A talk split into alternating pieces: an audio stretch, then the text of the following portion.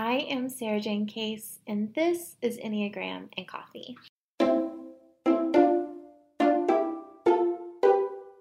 Hello, friends. Happy Monday. I hope your weekend treated you well. Today, I am presenting an invitation to rest. But first, today's rosebud and thorn. My rose today is the light that comes through the windows in the morning in our apartment is just magic. My thorn is that if you listen to the last week's episodes and you listen to the rosebud and thorn, my water bottle saga is continuing on today in that the water bottle I bought has a straw in it, which I've gotten really into. I never thought the day would come, but I have gotten really into it. And the problem is, it doesn't have like a ventilation hole. Meaning, like when you drink the water, if the water bottle is fully closed, drinking out of the straw is like impossible. It's it's not a thing. So you have to like open the water bottle up just to kind of create enough airflow so that the straw works. It's like a whole thing. It's overcomplicated and I am not thrilled because I just don't want to buy another one. So I'm just living with the one that I have. And my bud is that it is time for me to start planning out the details for my trip to Chicago and I live for that. It's like my favorite thing in the world is like planning out a trip. All right, so today I wanted to present to you an invitation to rest. As we start off our week, I want to open our eyes for opportunities to allow more rest in. And as we start diving into the series on stress and rest lines of the Enneagram, we have the opportunity to pay attention to our unique method of taking proactive steps towards self care and cultivating environments of deep rest. Without a doubt, we are all going to be different on this point, but I, for one, don't tend to start out Monday morning with the thought, how can I find rest this week? I'm usually thinking of like all that there is to do and be and see, and I am eager to get to work. And I know that for some of you, it could be eager to get through your work, closing your eyes and barreling through until the next weekend.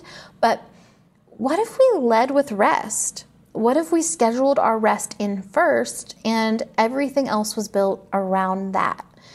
And when I say rest, I'm not really talking about naps, although that could work for you too, but more so a deep step in the direction of where our Enneagram type goes to in rest. So for type ones, that's stepping into the playful energy of type 7. For 2s, that's stepping into the solitude and romanticizing of your life that a type 4 might do. For type 3s, that's stepping into the collaborative spirit of type 6. For type 4s, it's the structured, altruistic, and detail oriented spirit of type 1. For fives, it's the embodied and empowered spirit of type 8. For type sixes, that's stepping into the easygoing spirit of type 9. And for sevens, it's the deep knowledge and solitude of type 5. And for type 8s, it's that stepping into the relational and giving spirit of type 2. And for type 9s, it's stepping into the goal oriented spirit of type 3. So, what if we look at this as an opportunity to create a more restful place for us to land this week? To prioritize that part of us that isn't always prioritized, but brings us to life when it is. If we think about the soul child theory here and consider the concept that the type we move to in rest could be who we were as children and a placeholder of sorts for our inner child, prioritizing rest is like prioritizing time for our inner child to play, to have a seat at the table, to know that actually they matter like a lot and what they need is important to us. And for once, we're putting them first. And I can imagine that many of you are wondering, but how do I do that? I'm going to give more details on this in your individual episodes about the lines, really giving specific examples for each type. But for today, I'm inviting us to look ahead at our week and choose a time each day that belongs just to your soul child. Communicate that with anyone that may need to know so that you can protect that time and keep it sacred. And then think in advance of what you will do to create space for that version of rest so that you aren't deciding last minute and then end up opting out. You're just carving out the time, deciding how you'll use it, and committing to making it a priority. So for me as type 7, I'll tap into my 5 space by taking a workshop on Skillshare each day. Learning a new skill or technique brings me to life.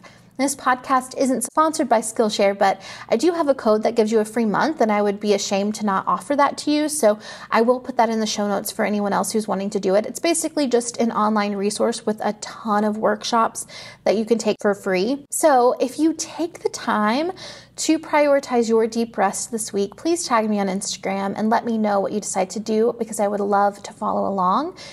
And as always, it's an absolute joy to create this content for you, and I will see you tomorrow for the next episode.